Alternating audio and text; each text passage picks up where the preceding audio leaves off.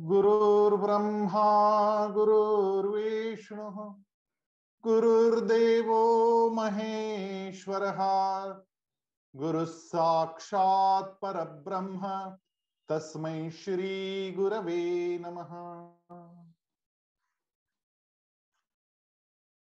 हम लोग अठारहवें अध्याय में धृति किस प्रकार की होती है, कर्म कैसे होते हैं, ये सारी चीज़ें जानते जानते आगे बढ़े। और अब भगवान कहने वाले हैं कि हमारा स्वधर्म हम कैसे पहचाने और स्वधर्म के मार्ग पर आचरण कैसे करें? आमतौर पर धर्म की व्याख्या आज तक हमने जो सुनी, वो यही सुनी कि ये हिंदू धर्म है, ये मुस्लिम धर्म है, ये क्रिश्चियन धर्म है। लेकिन भगवत गीता को जिस धर्म की अपेक्षा है, उसके जो अर्थ की अपेक्षा है, वो बड़ा विस्तृत है। और यह चिंतन केवल भारतीय चिंतन ही हो सकता है। यह हिम्मत केवल भगवान श्री कृष्ण जैसे दृष्टा ही कर सकते हैं, क्योंकि वो स्वयं भगवत अवतार है। ये भारत भूमि भगवत अवतार की भूमि है। भगवान को स्वयं यहाँ आना पड़ता है। कभी तो सोचता हूँ मैं कि वास्तव में ऐसा क्यों होता होगा, क्योंकि बाकी सारे में भगवान अपने प्रेषित भेजते हैं और यहाँ भारत में स्वयं उनको आना पड़ता है। ऐसा क्यों घटता होगा? एक मन तो कहता है कि हमारे सारे लोग ऐसे है कि भगवान कहते हैं कि भैया चलो, स्वयं ही जाना पड़ेगा, बिना अपने गए चारा नहीं है। किसी को भेज के तो काम नहीं चलेगा, क्योंकि यहाँ के लोग जिस तरीके से अर्थ निकाल लेते हैं, वो बड़े अद्भुत है। स्वयं ही जाना पड़ेगा। ही रक्षा करने पहुँच जाते। और भगवान रक्षा करते करते हमारे देश को आगे बढ़ा देते। एकमेव तत्स्थानम चैत देवा नाम अवतार स्थान है जहाँ पर देवों का अवतरण होता है। तस्य मृतिका शिरसा वंद्या भूमिरियम बलिदान और इसलिए यहाँ की मिट्टी चंदन बन जाती है और वो माथे पर लगाने योग्य बन जाती है, क्योंकि भगवान के चरण कमल इसी देश की मिट्टी में स्वयं भगवान श्री कृष्ण के रूप में जब अवतरित होते हैं तो भगवान धर्म की व्याख्या करते हैं। और सारी भगवत गीता धर्म की ही व्याख्या सुनाती है। वास्तव में देखा जाए तो इस ग्रंथ का जो पहला श्लोक है धृतराष्ट्र के मुँह से आया हुआ, वो कहता है धर्म क्षेत्रे कुरुक्षेत्रे समवेता युत्सव मामका पांडवाश्चैव किम संजय। यदि सारी भगवत गीता संक्षेप में समझनी है तो पहले ही श्लोक के कुछ कुछ शब्द ले लो। धर्म क्षेत्र कुरुक्षेत्र, समवेता, युत्सव। इसमें से केवल धर्म क्षेत्र इतना भी शब्द समझ लिया तो हमारा जीवन कैसा है, ये समझ में आ जाएगा कि जीवन वास्तव में धर्म क्षेत्र ही है। अच्छा इतना भी नहीं समझे तो केवल धर्म को समझ ले। और अंतिम श्लोक, भगवान अंतिम श्लोक जो संजय के मुख से निकलता है, अठारहवें अध्याय का अंतिम श्लोक, वहाँ पर संजय कहते हैं, ये जो अद्भुत दृश्य मैंने देखा, इसके पश्चात मेरा ये विश्वास हो गया कि जहाँ योगेश्वर कृष्ण है और जहाँ धनुर्धारी अर्जुन है, वहाँ विजय श्री पक्की ही है। योगेश्वर कृष्णो, यत्र पार्थो धनुर्धर, तत्र श्री विजयो भूति ध्रुवा नीतिर मतिर म ये ध और म, ध और म इसके बीच वाला सारा संवाद है। अंतिम अक्षर जो है वो म है और आरंभ का अक्षर ध है और धर्म के दो अक्षरों के बीच में सारे 700 श्लोक भगवान ने बताए। धर्म की एक अद्भुत व्याख्या की। वर्ण की व्यवस्था हमने जानी कि ब्राह्मण किसको कहना चाहिए, क्षत्र किसको कहना चाहिए, वैश्य किसको कहना चाहिए, क्षूद्र किसको कहना चाहिए। चातुर्वर्ण्यम मया सृष्टवम गुणकर्म विभाग ये चातुर्वर्णों की रचना मैंने की, केवल गुण और कर्म देखकर। भगवान ने स्वयं भगवत गीता में ये बात कही। गुण कर्म विभाग गुण का मतलब होता है क्वालिफिकेशंस और कर्म का मतलब होता है एक्सपीरियंस आज भी सारी व्यवस्था देखिएगा। आपका क्वालिफिकेशन क्या है और आपका एक्सपीरियंस क्या है, इस पर यह तय किया जाता है कि आपको किस प्रकार की जिम्मेवारी दी जानी चाहिए। गुण कर्म विभागशः फिर आप ए क्लास अधिकारी बनेंगे, या बी कैटेगरी में जाएँगे, या सी में रहेंगे, या फोर्थ कैटेगरी में आएँगे, हमारे गुण और कर्म ये निर्धारित करते हैं। ये गुण और कर्म आते कहाँ से है? ये जन्म से प्राप्त होते हैं। जन्म से प्राप्त का मतलब ये नहीं कि जन्म की परंपरा से प्राप्त हुए। जन्म से प्राप्त यानी हमारा जो पिछला जन्म था, उस पिछले जन्म ने हमने कुछ कर्म किए थे। वो सारे कर्मों को लेकर के हमारा ये नया जन्म हुआ और इस जन्म में वो सारे कर्म हमारे साथ साथ चलते। तो स्वाभाविक रूप से जन्म से ही हमारे अंदर एक इनबिल्ट सॉफ्टवेयर लगाया हुआ रहता है जो जन्मा हुआ व्यक्ति है, ये इस कार्य के लिए योग्य है। फिर ये क्षत्रिय स्वभाव का है? ये ब्राह्मण स्वभाव का है? ये वैश्य स्वभाव का है? या फिर एक शूद्र स्वभाव का है? ये वही इनबिल्ट सॉफ्टवेयर तो मेरा धर्म क्या है? ये मुझे जानना होगा। ये मेरा जन्म से प्राप्त है। सहजम। सहजन्मना प्राप्यर्थम जो जन्म से मुझे प्राप्त हुआ, वो मेरे अंदर की विशेषताएँ क्या है? ये समझना बड़ा आवश्यक होता है।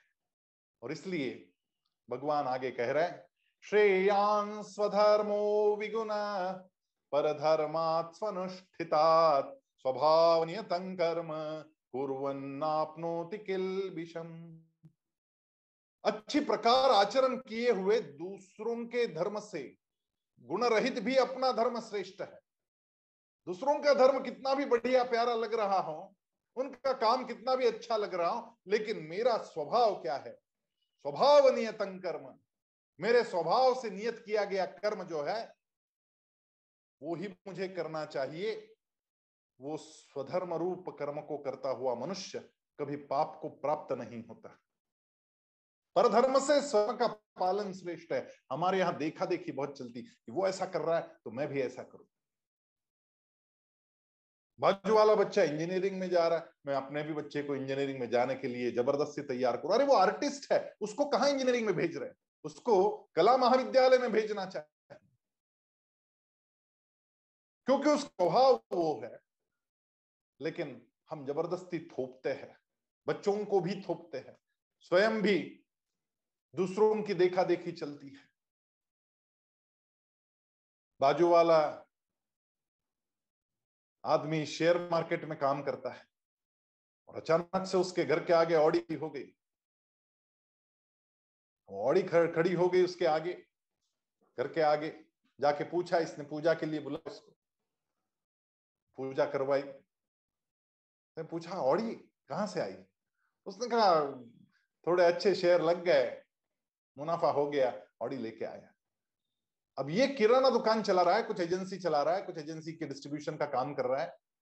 इसके मन में आया कि मैं भी ऐसा कुछ करूँ तो मेरी भी ऑडी जल्दी आ जाए। उसने क्या किया, अपना एजेंसी लाइन का, डिस्ट्रीब्यूशन का, किराने का जो व्यवसाय था, उसकी जो पूंजी इकट्ठा थी, वो सारी पूंजी उठाई वहाँ से और शेयर मार्केट में लगाया अब इसको अभ्यास नहीं था। शेयर मार्केट के उतार चढ़ाव पता नहीं थे।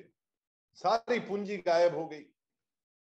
सत्यानाश हो गया। दूसरों के धर्म में, दूसरों की देखा देखी, ये आदमी का नाश करती है।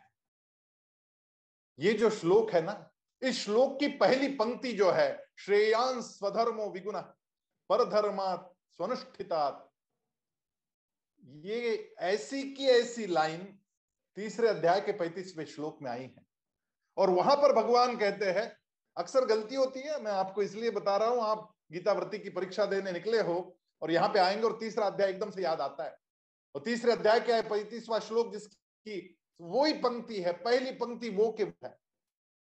लेकिन दूसरी पंक्ति अलग अलग है। यहाँ पर भगवान ने बताया स्वभाव नियतन कर्म कुरन नापनोति किलमिशम और वहाँ पे बता रहे, स्वधर्मे निधनम श्रेय धर्मो भयावह। स्वधर्म का पालन करते करते मृत्यु भी हो जाए, निधन हो जाए, वो भी श्रेयस्कर है। लेकिन दूसरों के धर्मों के पीछे पीछे चलना पर धर्मो भयावह। भयावह परिस्थिति निर्माण हो जाती है। ये बात हम लोगों को समझनी बड़ी आवश्यक है। अपनी माँ कैसी भी हो, फिर वो रंग में सांवली काली हो, वो कुरूप हो, वो कुब्जा हो, उसके बावजूद दूसरी कितनी भी सुंदर स्त्री आ जाए, बच्चा अपनी ही माँ की तरफ़ जाता है स्नेह भाव से।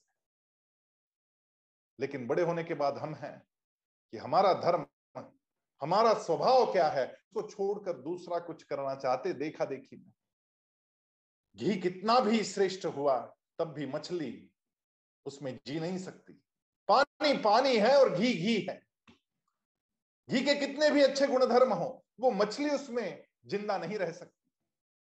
स्वधर्मे निधनम श्रेय पर धर्मो भयावह। कोई मछली यदि चाहे कि मैं तो घी में जाऊँगी और वहीं तैरूँगी, भयावह परिस्थिति निर्माण हो जाएगी। जहर में पनपने वाले कीड़े को बड़ी सुहृदयता के साथ में आपने देखा कि अरे, ये तो जहर में पड़ा है। और उसको वहाँ से उठाकर गुड़ के ढेले पर रख दिया, तत्क्षण जाएगा, वो नहीं जी पाएगा। हर एक का अपना अपना स्वभाव है, हर एक के अपने अपने गुणधर्म हैं और अपने स्वभाव जो आगे बढ़ेगा, वो जीतेगा, वो आगे जाएगा, वो ऊर्ध्वमुखी रहेगा। उसकी ऊर्ध्व गति भी होगी। तो भगवान कहते, सहजं कर्म कौंतेय सदोषम अपि न त्यजेत। सर्वारंभा ही दोषेन धूमे नाग्निवावृता अतः हे कुंती पुत्र दोष युक्त होने पर भी सहज कर्म को अभी ये सहज शब्द फिर से आया देखिएगा। सहजम सहजम कर्म। जो स्वभाव से नियत कर्म है वो कर्म। सहजन्मना प्राप्यर्थम इति सहजम। जो जन्म से प्राप्त है, स्वभाव से आया है, ऐसा जो कर्म है तुम्हारा, उसको पहचानो। फिर उसमें हो सकता है कुछ दोष हो। उन दोषों के सहित उसका स्वीकार करो। इसका कारण है। सर्वारंभा ही दोषेण। अरे कार्य जो जो भी कर्म आप करेंगे, उस हर कर्म में दोष तो है ही। बिना दोष का कोई कार्य है नहीं। किसान खेती करता है, बड़ा पवित्र कार्य लगता है, दिखने में अच्छा लगता है, लेकिन जब हल चलाता है तो वो हल चलाते समय जब हल ज़मीन में घुसता है तो अंदर के कई कीट मर जाते हैं। हत्या का दोष किसान को भी लग जाता है। छोड़िए किसान की बात हमारी बात करते हैं। हम रसोई करने के लिए चूल्हा जलाते गैस चल, चलाते। उसकी जो उष्मा तैयार होती है उसकी उष्मा से भी उसके इर्द गिर्द कई जीवाणु मर जाते हैं। जो पानी हम डालते हैं रसोई के लिए उस पानी में भी कितने जीवाणु होते जो मर जाते हम पानी शुद्ध करके उबाल कर पीने की विधा करते उसमें भी हत्या हो जाती। अरे यज्ञ हवन जैसा तो और कोई पवित्र कार्य नहीं। लेकिन वहाँ पर भी जो उष्मा प्रकट होती है, उससे भी तो इर्द गिर्द के कई जीवाणु मर जाते। कोई गोपालन करने का व्यवसाय करता है, गाय पाल रहा है, दुग्ध व्यवसाय कर रहा है, उसका भी तो दोष है। क्योंकि बछड़े के लिए जो गाय का दूध पैदा हुआ उस बछड़े को हटाकर वो दूध अपने लिए निकाल लेता है। और इसलिए हमारे यहाँ पहले एक बड़ी सुंदर परंपरा थी, दूध बेचा नहीं जाता था। दूध और ज्ञान, ये दो चीज़ें बेची नहीं जाती थी। यदि अधिक मात्रा में है तो दे दी जाती थी, मुफ़्त में। दूध को कभी बेचते नहीं थे, हर घर घर में गाय होती थी। और जब भी बछड़ा होता है तो अधिक दूध होता है। आवश्यकता से ज़्यादा होता है। तो उसको बांट दिया जाता था, उसका कोई पैसा नहीं लिया जाता था, क्योंकि उस कार्य में भी दोष है कि आप बछड़े का जो दूध है, वो अपने लिए निकाले जा रहे हो। और अब तो और भी खराब हो गया। दूध ज़्यादा इसलिए उस गौ माता को कई प्रकार के इंजेक्शन लगाए जाते और हर ग्यारह बारह महीने में उसको बछड़ा पैदा हो जाए इसलिए इंजेक्शन दिला दिलाकर हर ग्यारह ग्यारह महीने से बछड़े निकाले जाते हैं। बड़ी पीड़ा सहनी पड़ती। दोष है। लेकिन ऐसा कोई कर्म नहीं जहाँ पर दोष है ही नहीं। आप सोचते होंगे मैं शिक्षक हूँ, मैं तो पवित्र ज्ञान दान का काम कर रहा हूँ, लेकिन ज्ञान भी बेचा नहीं जाता। आप यदि वेतन लेते हैं तो वहाँ भी दोष है। हर कार्य में दोष है। ऐसा कोई कार्य नहीं। क्योंकि हम ठंड के दिनों में जाड़ों में अंगूठिया जलाते गर्मी पाने के लिए, जिसे हम मराठी में शेकोटी कहते वो अंगूठी जलाना या फिर हवन के लिए अग्नि जलाना, दोनों से ही जो धुआँ उठता है ना, वो आपकी आँखों को तकलीफ़ देता ही देता है। धुमे नाग्नि रिवा रिवावृता जैसे अग्नि, जैसी पवित्र बात को भी धुएँ का दोष लगा हुआ है। उस प्रकार हर कर्म में कुछ न कुछ दोष निकलेगा ही निकलेगा, और इसलिए कर्म दोष युक्त है, इसलिए उसको छोड़, उसको त्यागना ये बिल्कुल भी सही नहीं। अर्जुन जो काम करने के लिए निकल रहा है, युद्ध करने निकला है, और युद्ध में तो सबसे बड़ा दोष है मानव हत्या का। लेकिन फिर भी भगवान कृष्ण से कह रहे हैं उठ कर। तस्माद उत्तिष्ठ कौनते युद्धाय कृत निश्चय। जो उठना पड़ेगा, युद्ध करना पड़ेगा, क्योंकि तू क्षत्रिय है, तेरा स्वभाव है। युद्ध करना तेरा स्वभाव है। फिर उसमें दोष हो तब भी कुछ फ़र्क नहीं पड़ता। बस उस कर्म के फल को त्याग दे। अपने आप निष्कर्म हो जाएगा। अपने आप अकर्म हो जाएगा। और ये जब घड़े घटेगा ना, तब क्या होगा? असक्त बुद्धि सर्वत्र जितात्मा विगत स्पृह नैष्कर्म्य सिद्धिम परमाम संन्यासे सर्वत्र आसक्ति रहित बुद्धि वाला स्पृहा रहित आसक्ति रहित का मतलब हुए, लोभ और मोह से जो बाहर निकल गया, कोई आसक्ति बची। स्पृहा रहित का मतलब है कि मेरी कोई आकांक्षा नहीं बची। और विगत आत्मा ये जितात्मा जो शब्द है, ये भी बड़ा सुंदर है। आत्म यानी स्वयं। जिसने स्वयं पर जीत हासिल कर ली, अब स्वयं यानी कौन? मेरी पंचेंद्रिया, मेरी कर्मेंद्रिया। मेरी मन, मेरी बुद्धि, मेरा अहंकार। इन सब बातों पर विजय प्राप्त कर ली। जितात्मा विगत स्पृह नैष्कर्म सिद्धिम परमाम। ये जो नैष्कर्म की सिद्धि है नैष्कर्म ये निष्कर्म नहीं है। नैष्कर्म का मतलब है, कर्म करते रहो, लेकिन ना फल की अपेक्षा है, ना फल आने पर आनंद है, ना फल नहीं मिलने पर दुख है। सब समर्पण कर दिया। सब कुछ दे दिया। मेरा कुछ नहीं। इस भाव से दोष युक्त होने पर भी सहज कर्म को करता आगे बढ़ रहा है। नैष्कर्म कर रहा है। ये जो नैष्कर्म्य है, वो अकर्म, वो ये कर्म योग निर्लिप्त होकर के कर्म करना, ऐसे को सिद्धि प्राप्त होती है। नैष्कर्म सिद्धिम परमा। परम सिद्धि को प्राप्त होता है, परम ज्ञान को प्राप्त होता है। स्वाभाविक है, जब ज्ञान हो जाएगा, जैसे कभी हम अपने में, किसी डोह में किसी जलाशय में पानी में डूब रहे हैं, ऐसा सपना आ रहा है। और एकदम से जग गए। जगने पर पता चल रहा है कि पसीने से लथपथ है। पानी में भीग गए। हृदय की गति तेज चल रही है। इतनी घबराहट हो रही सपने में। लेकिन जैसे ही गए वैसे ही वो सपना भी चला गया, वो डोह भी चला गया, वो जलाशय चला गया, अपने आप जलाशय से बाहर आ गया। ज्ञान की प्राप्ति से अज्ञान के अंधकार से अपने आप ही आदमी बाहर निकलता है। और ये जो घटना घटती है कि मुझे अब समझ में आ गया, मुझे ज्ञान हो गया, जो बुद्ध को उस बोधि वृक्ष के नीचे हुआ था। मंदिर पर कलश चढ़ाने की विधा वो गंगा समंदर में गंगा सागर होने की विधा। जिस दिन मेरे ये समझ में आ जाएगा कि वास्तव में मेरा स्वभाव क्या है और मेरे जो कुछ कर्म कर रहा हूँ, वो स्वभाव अनुकूल है या नहीं? जब आप स्वभाव अनुकूल कर्म करते हैं, तब स्वाभाविक रूप से आनंद को प्राप्त होते हैं। किसी बच्चे का स्वभाव है चित्र निकालना। तो जब वो चित्र निकालता है तो बड़े आनंद में रहता है।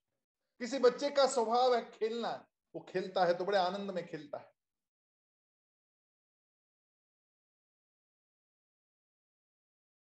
ओलंपिक के गेम्स चल रहे आप देख रहे होंगे टीवी पर। कल भाला फेंका गया। क्या आपने देखा वो वीडियो? कितने बढ़िया तरीके से वो भाला फेंका। सारा मन, बुद्धि, शरीर सब एक हो गया था। आँखें केवल अपने टारगेट पर थी। जैसे अर्जुन को केवल वो पक्षी दिख रहा था, नाना उस पक्षी की केवल आँख दिख रही थी, क्योंकि अर्जुन स्वभाव से क्षत्रिय है। तो उसकी सारी चित्तवृत्तियाँ एकत्रित होगी। और जब भी अर्जुन युद्ध करेगा, तब वो सर्वाधिक आनंद में होगा यही उसके लिए समाधि होगी।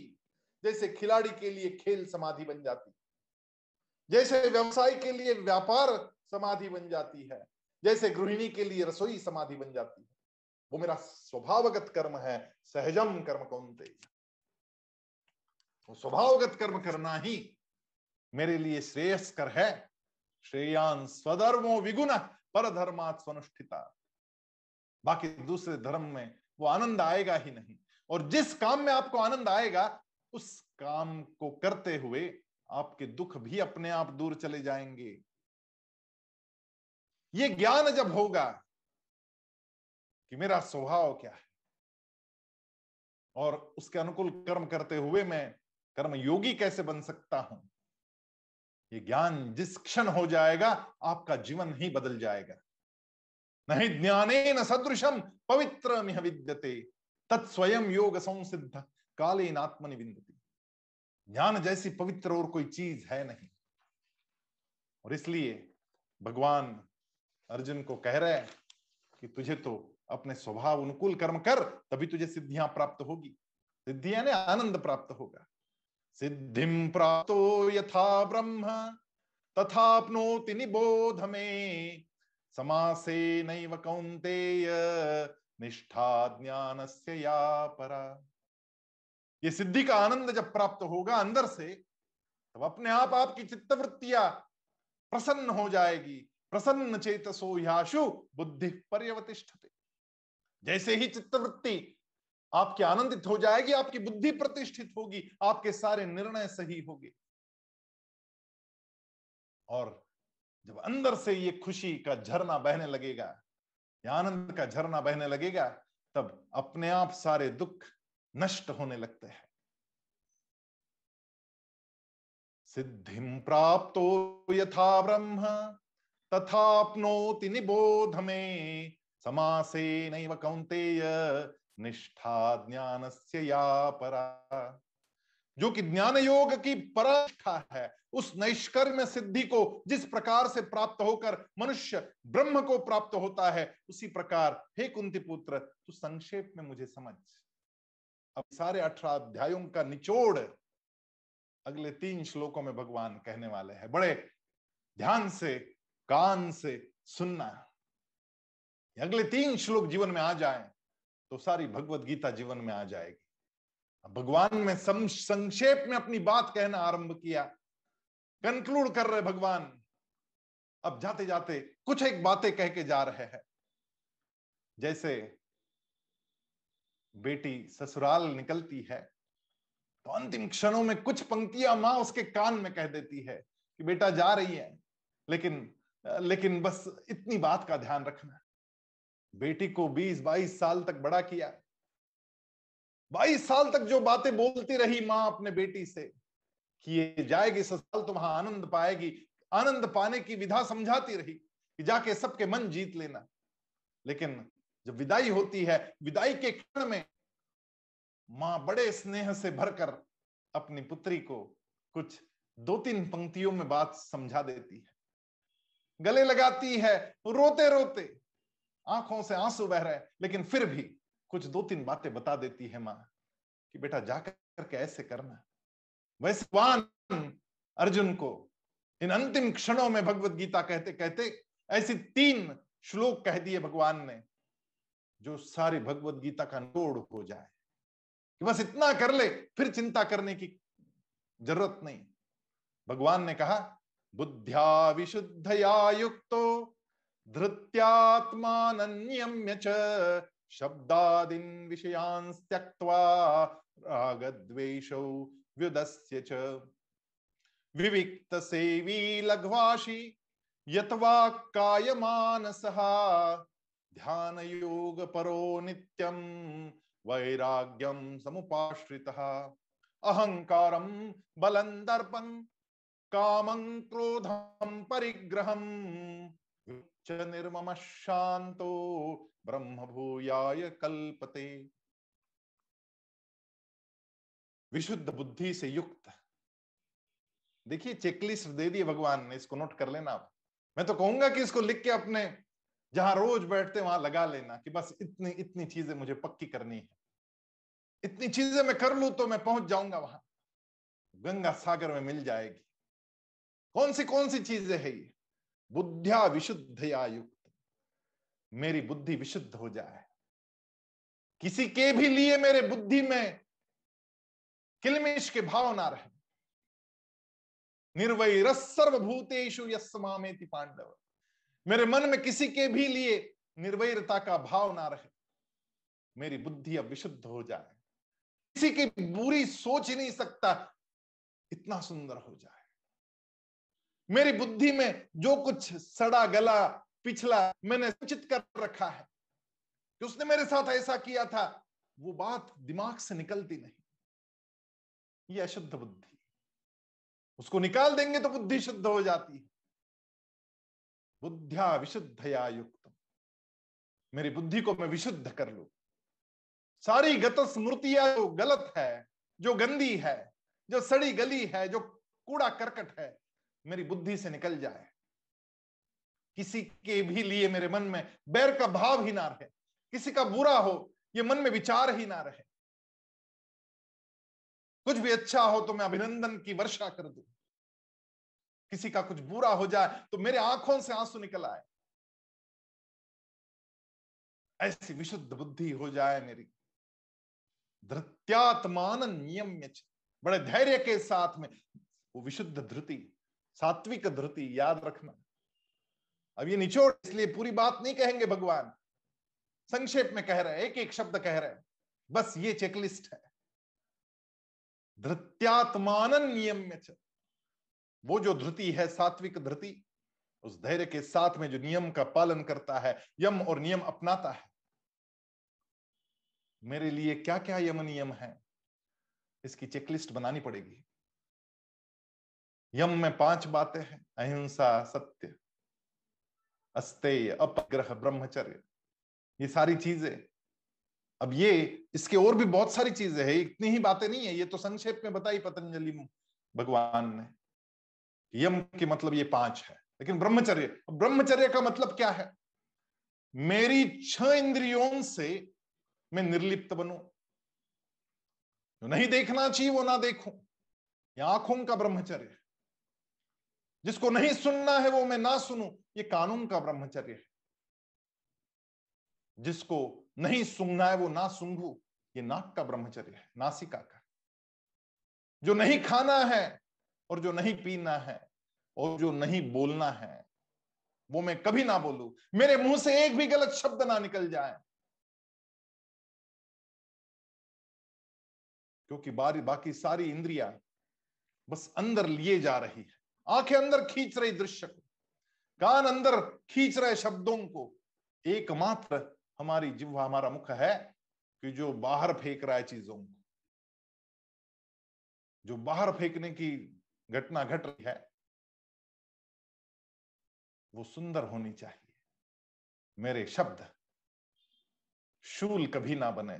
वो केवल फूल बन के बाहर निकले, उनकी सुगंध महकती रहे।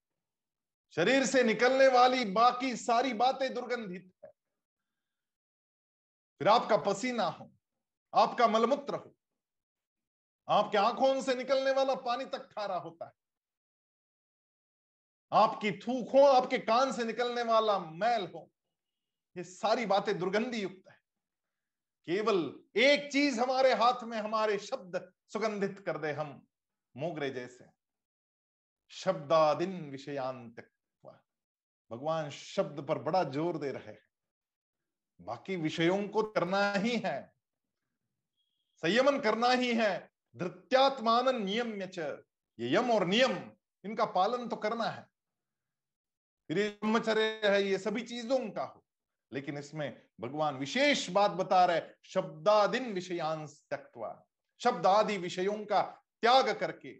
राग द्वेश विदस्य विदस्य यानी छोड़ देना। जो राग राग यानी किसी के प्रति होने वाला अनुराग, फिर वो हमारे काम के प्रति हो, किसी व्यक्ति के प्रति हो, जो अनुराग मन में पैदा हो जाता है, उसको भी छोड़ना है। और द्वेष द्वेष तो सवाल ही नहीं आता। राग द्वेश विविक्त सेवी। विविक्त सेवी का मतलब एकांत में, एकांत का सेवन करने वाला, शुद्ध जगह में रहने वाला। विविक्त सेवी, यानी शुद्ध देश में रहने वाला, ऐसा उसका मतलब। लघवाशी, बड़ा महत्वपूर्ण शब्द है ये, लघवाशी। कल से सावन महीना आरंभ हो रहा है। हमारे यहाँ महाराष्ट्र में कल से होगा आज अमावस है, और आज की अमावस हम दीप अमावस्या कहते हैं इसे। कि आज अंधेरे में हम एक दीपक जला देते हैं। आज की अमावस्या की रात को दीपक का पूजन किया जाता है। लोगों ने इसके भी गलत अर्थ निकाल लिए। लोगों ने यह अर्थ निकाला कि कल से सावन है, कल से संयमन करना है, आज खूब पियो। देखिए, रात को आज जाकर सारे बार भरे हुए मिलेंगे। लोग खूब मांस मच्छी खाएँगे। आज सबसे ज़्यादा बकरियाँ कटेगी, सबसे ज़्यादा मुर्गे कटेंगे। लोग कहते ये गटारी अमावस्या, ये गटारी अमावस्या नहीं है, ये दीपावस्या है, दीप की अमावस्या अमावस्या के दिन दीप जल जाए हमारे अंदर। बाहर अंधेरा हो और एक दीप जल जाए तो सब कुछ आशित हो जाता है। कल से सावन शुरू होगा और सावन यम नियमों का महीना है, पूजा पाठ का महीना है। वो एक महीने तक मुझे लघुभाषी भी रहना है। लघुभाषी का मतलब है कि मैं नियमित रूप से आहार तो लू नियमित भोजन करूँ, लेकिन वो नियम शब्द उसमें है ही। नियमित में नियम शब्द भी है। बड़ा गर का शब्द है, नियमित। नियम इति। वो नियम के साथ में कितना भोजन करना है, उसकी मात्रा तय हो है अब फिर वो भी स्वभावजन्य होनी चाहिए। कोई दुबला पतला है, उसको बहुत उपवास नहीं करना चाहिए। लेकिन जिसके बॉडी मास इंडेक्स बढ़ चुका है, पच्चीस आगे चला गया है ऐसे लोगों को नियमन करना होगा। नियमित रूप से कितना खाना है और कितना नहीं खाना है। उपवास में भी क्या चीज़ें खानी और क्या नहीं खानी है। खिचड़ी वाले उपवास नहीं। यदि एकासना कर रहे तो एक समय केवल फल ही खा सकते हैं। यदि रात को बिना खाए आपको चैन नहीं आया, नींद नहीं आया तो फल खा सकते लेकिन नियमित रूप से आपको लघवाशी यानी नियमित भोजन करने वाला और बहुत ज़्यादा न खाने वाला, ये दोनों ही चीज़ें वहाँ पर है। नियमित शब्द में दोनों चीज़ें आती है कि व्यवस्थित कर रहा है, नियम से कर रहा है, लेकिन थोड़ा, बहुत ज़्यादा नहीं। ऐसा होना चाहिए। ये साधना से सिद्धि की ओर जाने का मार्ग भगवान बता रहे सबसे पहले तो एकांत बताया कि मैं एकांत में रहना सीखूं एकांत में ध्यान करूँ। ध्यान योग परो नित्यम। एकांत साधना करना, ध्यान करना। अब ध्यान की विधाएँ पहले भगवान ने छठे अध्याय में बता दी। फिर बताने की ज़रूरत नहीं, अब एक शब्द में बता दिया कि ध्यान करना है सीधे बैठो। समम काय शिरो ग्रीवन धारयन न चलम स्थिरम। वो सारी बातें याद कर लो। जैसे ही ध्यान शब्द आता है, वो सारी बातें याद आनी चाहिए। जैसे ही ध्यान शब्द आता है, हमारे सांस और उच्छ्वास की गति ध्यान में आनी चाहिए। हमारा भ्रुकुटी मध्य नासिका अग्र ध्यान में आना चाहिए। यतवा काय मानस? यत नियमन कहाँ कहाँ करना है? वाक। सबसे पहले वाक ही बता रहे भगवान। वाक यानी बोलना। वाणी। हम बोलते वाग यज्ञ, यानी कुछ अच्छा बोलना। वाणी से। यथ वाक काय, काया यानी शरीर, और मानस यानी मन। ये तीनों बातें मेरा बोलना, मेरा शरीर, और मेरी, मेरा मन, इन तीनों से भी मैं शुद्ध बनू, संयमन करूँ। इन तीनों को अपने वश में कर लू और राग द्वेष को सर्वथा नष्ट करके भली भांति दृढ़ वैराग्य का आश्रय करूँ। लेकिन इसमें कुछ शत्रु आएँगे बीच में। उन शत्रुओं का भी उल्लेख भगवान ने कर दिया। अहंकार बलन दर्पं काम क्रोधन परिग्रहम ये सारे शत्रु आएँगे बीच में। अहंकार, बल, घमंड, काम, क्रोध और परिग्रह। ये चीज़ें आएगी। इनका त्याग करना होगा, इनसे दूर रहना होगा। और निरंतर ध्यान योग के परायण रहने वाला ममता रहित। विमुच निर्मम शांत। ये मम जो है, ये ममता, ये मेरा ये मेरा करने वाली जो ममता है, उस मम से मैं बाहर निकल जाऊँ। विमुच यानी रहित होना, इससे बाहर निकलना। उसका क्या होता है? विमुच निर्मम शांत, उसका जीवन शांत हो जाएगा। ब्रह्म भूयाय कल्पते। ये पुरुष सच्चिदानंद घन ब्रह्म में अभिन्न भाव से स्थित होने को प्राप्त हो जाएगा। चेकलिस्ट दे दी।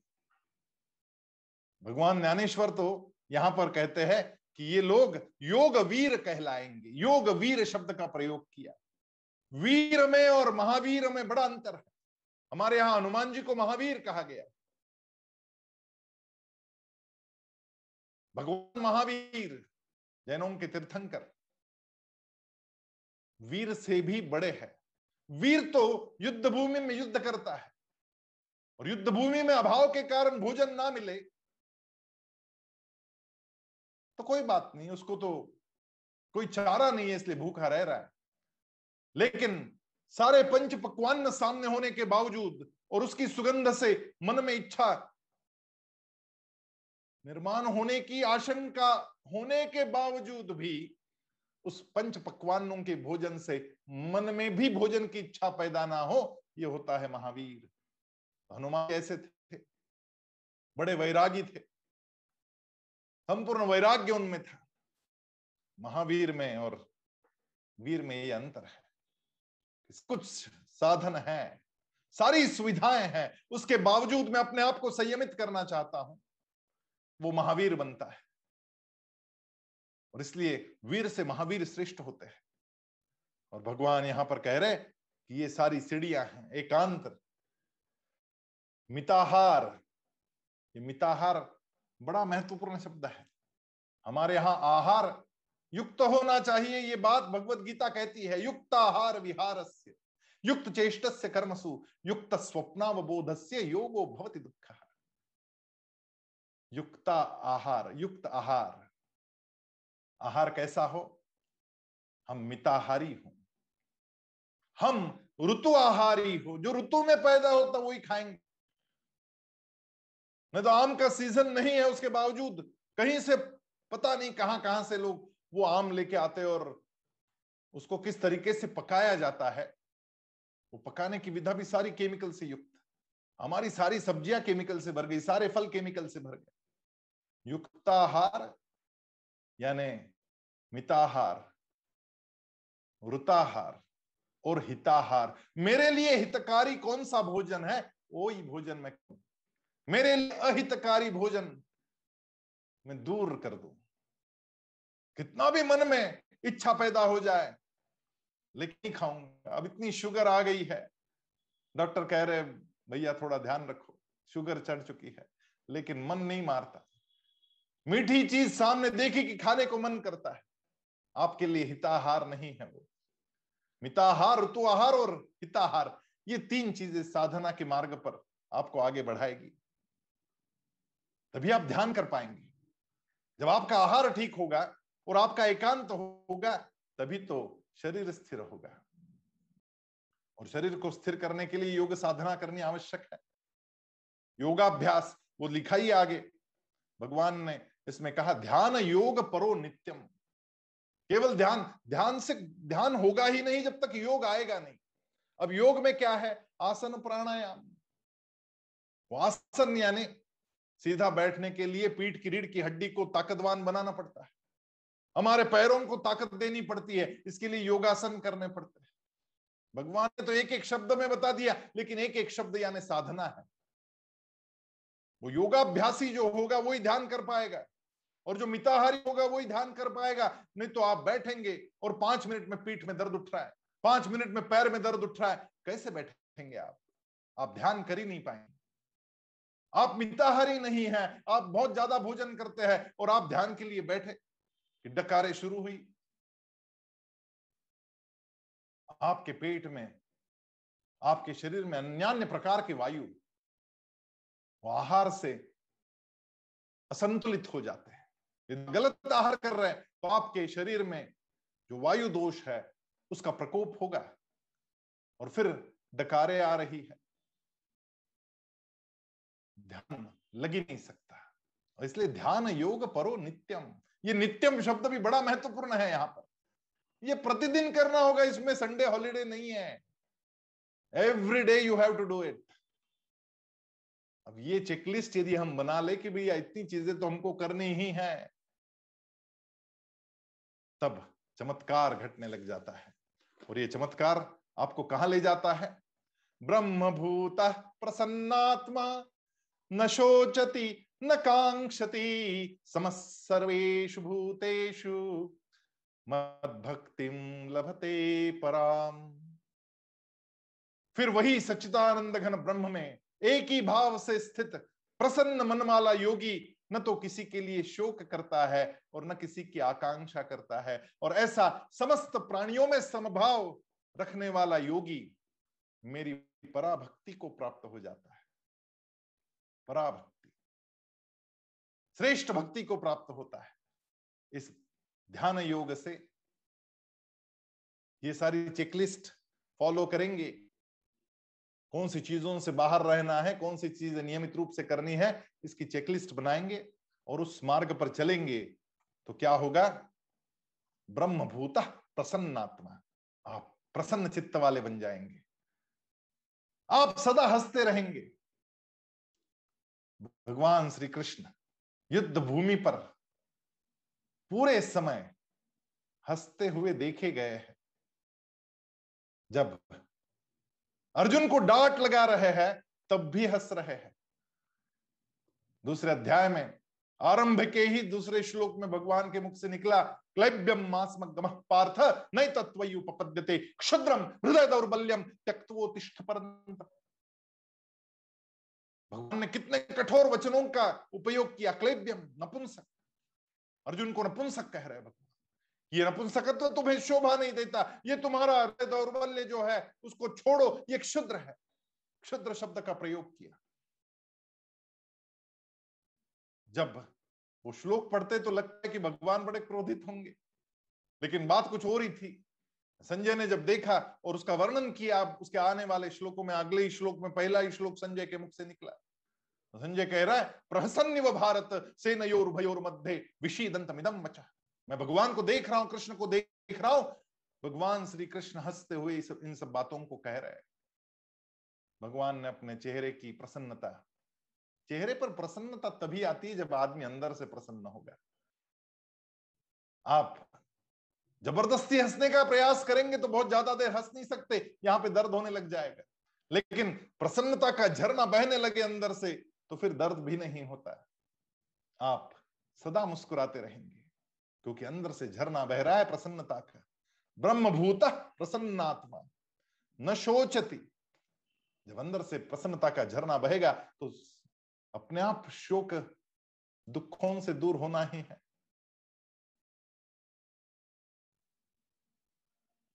क्योंकि मन की प्रसन्नता सारे दुखों की हानि करती है।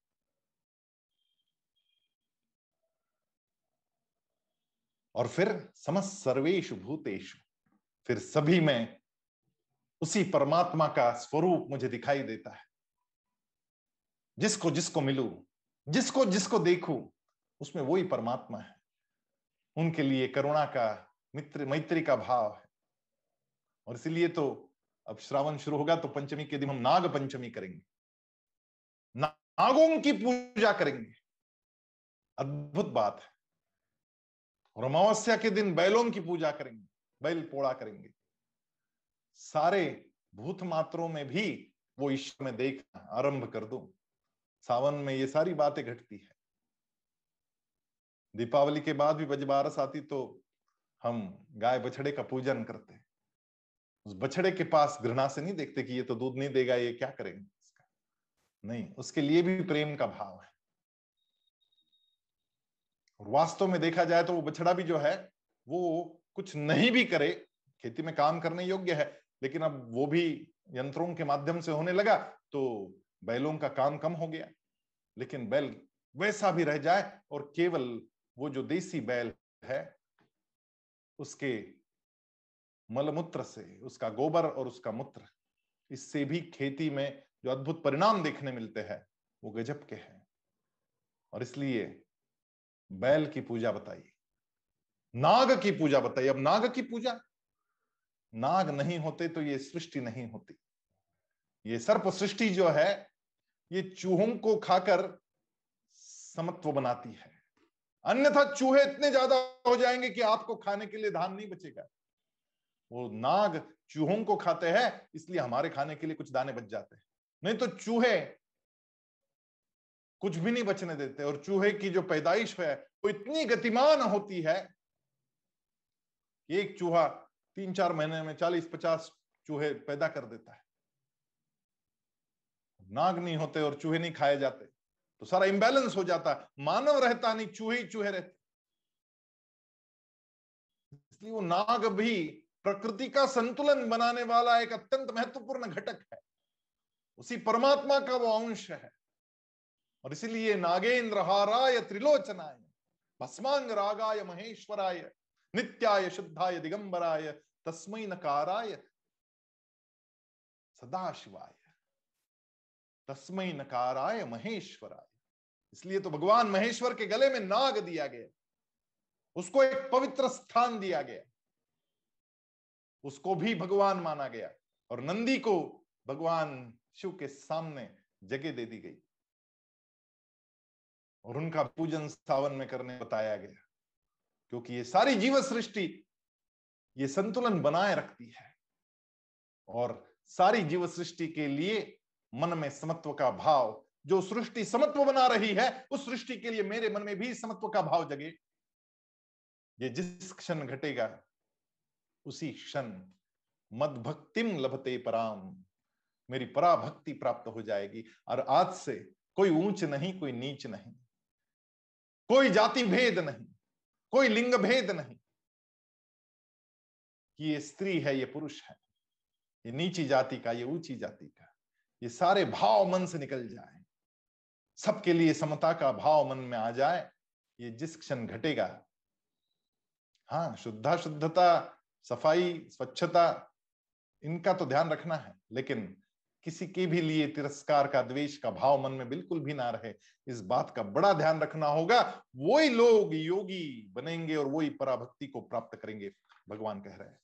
अद्भुत बातें भगवान ने इन सब श्लोकों में कही।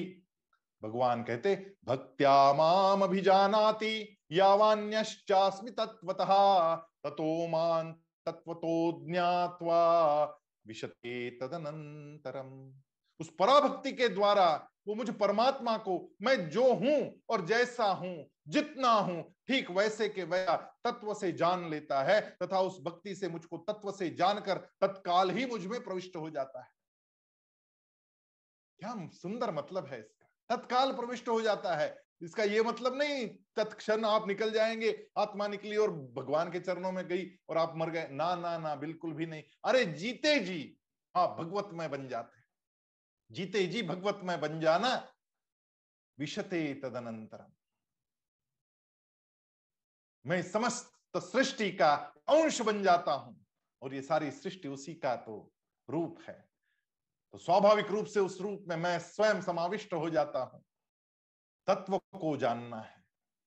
बिंदु में भी सिंधु का अनुभव करना है। हर जीव में उसी परमात्मा का अनुभव करना है। तब अपने आप अत्यानंद की अवस्था में आप रहने लगेंगे। जब अत्यानंद की अवस्था में रहने लगेंगे तो दुख का लवलेश नहीं रहेगा। सवाल ही पैदा नहीं होता। और जैसा है वैसा प्रभु। जितना है उतना प्रभु। मुझे जैसा समझ में आए वैसा स्वीकार। जैसा आपने किया, वो भी सारा स्वीकार, इतना स्वीकार का भाव मन में रह जाए, तत्काल आप उसमें प्रविष्ट हो जाते हैं। भगवान कह रहे सर्वकर्माण्यपि सदा कुर्वाणो मद्यपाश्रय मत प्रसादाद वापनोति शाश्वतम पदम व्ययम मेरे प्राण परायण हुआ कर्मयोगी तो संपूर्ण कर्म को सदा करता हुआ भी मेरी कृपा से सनातन अविनाशी परम पद को प्राप्त करता है। गृहस्थ रहकर भी संन्यास्त बन जाता है। गृहस्थ में और संन्यास्त में कोई अंतर नहीं बचता, भेद ही नहीं बचता, समत्व आ जाता है। भागने की आवश्यकता नहीं। कुछ भी छोड़ने की आवश्यकता नहीं। कुछ भी दोषयुक्त हो काम, तब भी आपके स्वभावजन्य है, आपको करना पड़ेगा तो करो। कहीं जाने की ज़रूरत नहीं। भागना नहीं है, जागना है। और भगवान बार बार जगाए जा रहे हैं अर्जुन को। और अर्जुन के माध्यम से हम सबको जगा रहे हैं। भगवान कह रहे चेत सा सर्वकर्माणि मई संन्यस्य मत पर बुद्धि योग मुश्रित्य मच्चित्त सततम भव। सब कर्मों को मन से मुझमें अर्पण करके तथा समबुद्ध रूप योग को अवलंबन करके मेरे परायण और निरंतर मुझमें चित्त वाला हो। अब इतना सब समझने के बाद में जब भगवान ये बात कह रहे कि मुझमें अर्पण कर तो मुझमें अर्पण कर का मतलब अब समझ में आएगा। इतने दिन मुझमें अर्पण कर ये बात समझते थे तो ये समझते थे कि कृष्ण स्वयं के महिमा का गुणगान कर रहे, स्वयं की महिमा को बढ़ा रहे। अरे कृष्ण अपने लिए नहीं कह रहे। कृष्ण उस विराट की बात कर रहे जो विराट रूप कृष्ण ने दिखाया ग्यारहवें अध्याय उस विराट का नाम है मुझमें। भगवान जब अब मुझमें कह रहे, उसका मतलब वो विराट, उसका मतलब है वो परमात्मा, वो प्रकृति, वो सब कुछ। उस सबको मैं उसी भाव से देखू। कर्मों को मन से मुझको अर्पण कर। तथा समबुद्धि रूप योग का अवलंबन कर। मेरा परायण और निरंतर मुझमें चित्त वाला हो। ये भक्ति हमारे मन में जग जाए, ये भक्ति यदि जगेगी तो क्या घटेगा? जब गंगा सागर से मिलेगी, उस दिन भगवान स्वयं इस बात का महिमा वर्णन करेंगे, मंदिर पर कलश चढ़ेगा, तब ये बात भगवान कहेंगे। जय श्री कृष्ण।